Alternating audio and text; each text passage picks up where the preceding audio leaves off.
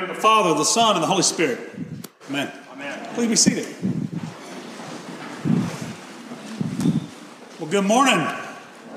It is nice to be here with you. This is one of my favorite parts of my job is I get to go out all over our diocese and meet all the beautiful people in our diocese, and it's, it's a lot of fun, and I really do enjoy going out and doing this. So um, I, I, hope I get to spend some time with each of you at coffee hour because I'm assuming we'll have some more coffee, right?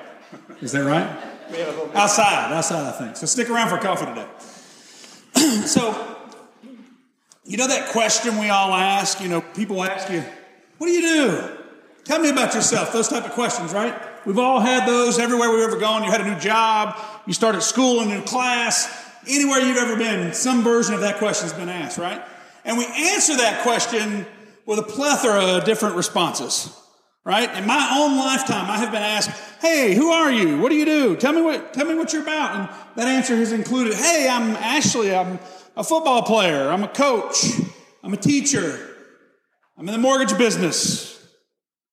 I sell things. I'm a seminarian. I'm a father. I'm a husband. I'm a son. I'm a brother. And I could probably keep going on and on. And I bet yours has included lots of responses too throughout your lifetime. And if it hasn't included lots of responses, it's because you didn't go to children's church and you're young. That's it. That's the only reason.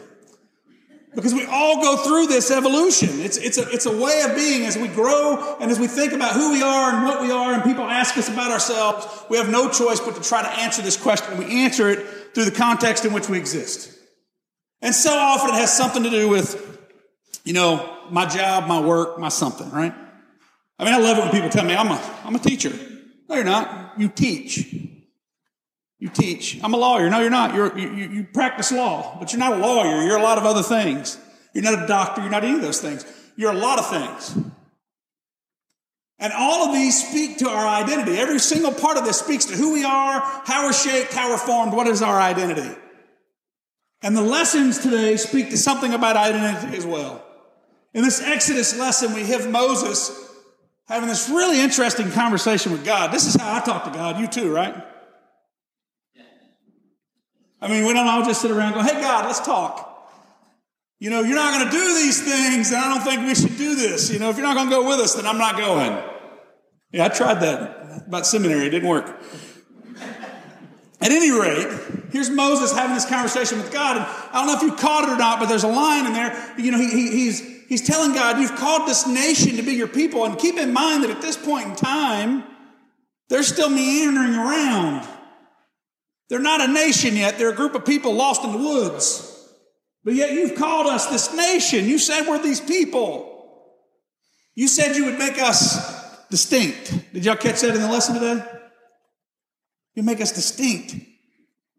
You'll make us known for who you want us to be known for. You'll give us an identity that is your identity. We will be your people. You will be our God. That is our identity. That's what Moses is saying. If you'll give us that identity, we can go into the world and we can do the things you're calling us to do. And then in the, in the epistle lesson today, we have Paul writing to the Thessalonians, a church that if it's not completely Gentile, it's mostly Gentile. Almost nothing but Gentiles in the Thessalonians, amongst the Thessalonians. And he spends this first very part of his, of his letter telling them, hey, look, we know of your work. We know who you are. You've been steadfast in your faith and you, you have hope and you've taught all of the area about who God's called you to be. People know who God is because of you. And he goes on doing this for four whole chapters of five chapters. Recounting to the Thessalonians who they are, how well they're doing the work that God's called them to, before he gets to the end of the letter where he says, Oh, by the way, I'm writing for a purpose. Our identity is found and rooted in who God has called us to be. We hear that in the Old Testament lesson. We hear it in the epistle, epistle lesson. That we are the people of God. We are the folks that God has called us to be. We are the people that God has created us to be. And then you get to the gospel lesson. By this point in the gospel, Jesus is in Jerusalem. All of his miracles are behind him. He's turned water into wine. He's raised a couple dead people. He's healed people. He's made the mute talk, the blind see. He's made the lepers clean. He's done all kinds of things that have gotten him notoriety. People know who he is. They have a really good sense of who this teacher, this rabbi is. And now he's in Jerusalem, in the temple, teaching, which was common practice for the day. And there's a group of people that have come to hear him teach. And amongst that group are apparently some Pharisees and some Herodians. now, we don't know exactly who the Herodians are historically. Um, we, we, who knows? Probably friends with Herod, certainly friends of Rome, but we don't know a lot about them. We make assumptions. But nonetheless, the Pharisees and the Herodians hanging out with each other, it's kind of surprising. We're not really expecting that. The Pharisees are kind of like the Jewish Jews there are. Like these are the folks who are most committed to what it means to be Jewish folk in the first century. This is why we keep seeing the Pharisees pop up every time Jesus challenges cultural norms of the day. The Pharisees are the first ones to challenge him on it and say, What are you thinking, man? You can't eat with those folks. You can't walk down the street with those folks. Can't be seen with those tax collectors. What is wrong with you? Don't you know who you are? Don't you know what your identity is? You're a good Jew. Exactly. And so here's Jesus in the temple teaching, and the Pharisees and Herodians show up, and they are going to try to trap him. But you would think by this point they've maybe learned their lesson because they've tried this a couple times and it never works out. But hey, whatever. Maybe they're like me. It takes them a little while to learn things. But here they are, and they go up to him and they say, We know, we know that you're a good teacher. We know that you teach the truth. They use some flattery to draw him in, right? We're to really, we're to really get him. We know that you're doing all the right things. So should we pay taxes to the emperor? And he calls them hypocrites. Y'all got that, right? When's the last time you called somebody a hypocrite to their face? Yesterday for me. hold on, hold on, no, no, no. Annie was calling me a hypocrite. My bad. I got that backwards. He calls them hypocrites, and then he says to them, Give me the coin that you pay the tax with. Now keep in mind, this is the Pharisees and the Herodians. Pharisees, the most Jewish folk there are, the folks who live by the law the most clearly, the folks who are most committed to the law. And he reaches in his pocket and he pulls out a coin and flips it over to Jesus. Huh. That one question completely submerses their entire trap because they're not supposed to have any carved images in the temple. If they're going to pay a temple tax, it's supposed to be paid with a shekel. Doesn't have any images on it. But the Roman currency has the face of Caesar on it and has his marking, his title on it. Which some scholars would say that the title on there would say Son of God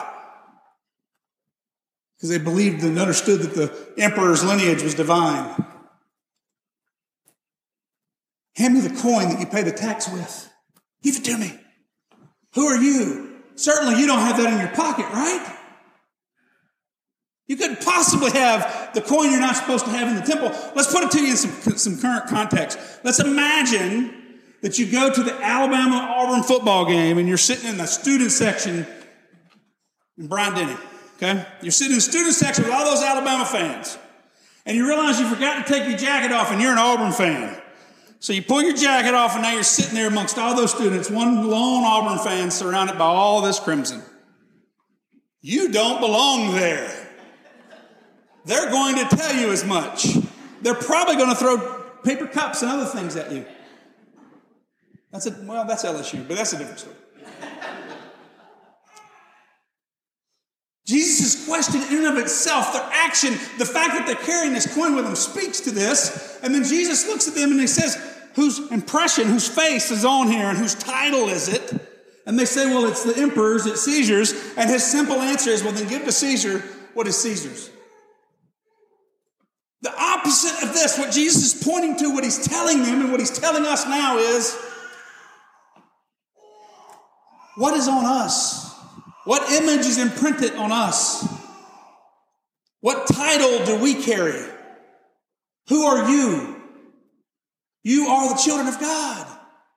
You are the folks that God said, hey, you're going to be my people. You're going to do my work. If you're, an, if, if you're a Jewish person in the first century, you're the nation through which God said, I'm going to make all of this known to the whole world. All of us are people who have the benefit of knowing it and getting participate in it. The image that's pressed upon us is the face of God. The title that's given to us is the family and the children of God, which means that we are called into this life that we can't understand and we don't possibly imagine right. But nonetheless, we are called to be the people God's created us to be. We're called to go out into the world, loving the people that we encounter. We're called to go into the world that often tells us that what we do is absolutely nuts. And we go and do it anyway. We go out into the world and we stand with the people who are hard to stand with. We go out in the world and we love the folks who are hard to love. We go out in the world and we love the people who get us made fun of. We live into the words in the bulletin that says everyone's welcome here with no exception. We live into what it means to be the body of Christ. That's the image that's imprinted upon us. That's the title that we have been given as baptized members of the body. We're bearers of the good news. We're workers of the kingdom. We're the children of God. And we're supposed to proclaim this wherever we go. We go into the world willing to share this news with anyone who will listen. Through actions primarily and sometimes through our words. So tell me. Tell me what do you do? Tell me who you are.